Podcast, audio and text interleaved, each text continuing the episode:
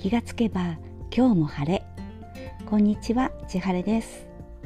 東京の空はスカッと晴れています。実は昨日今年最初の満月の日でしたが皆様は満月を見ることができましたか？1月の満月は英語でウルフムーンと言うんですって。あの狼の遠吠えのイメージです。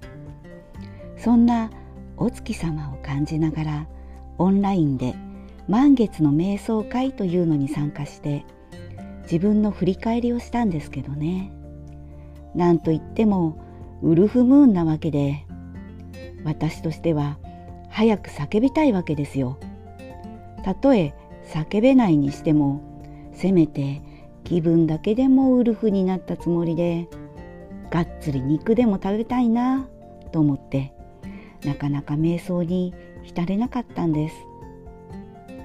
昨日は良い子でいましたけれど今日は元気に肉を食べたいと朝から宣言しちゃうという私です。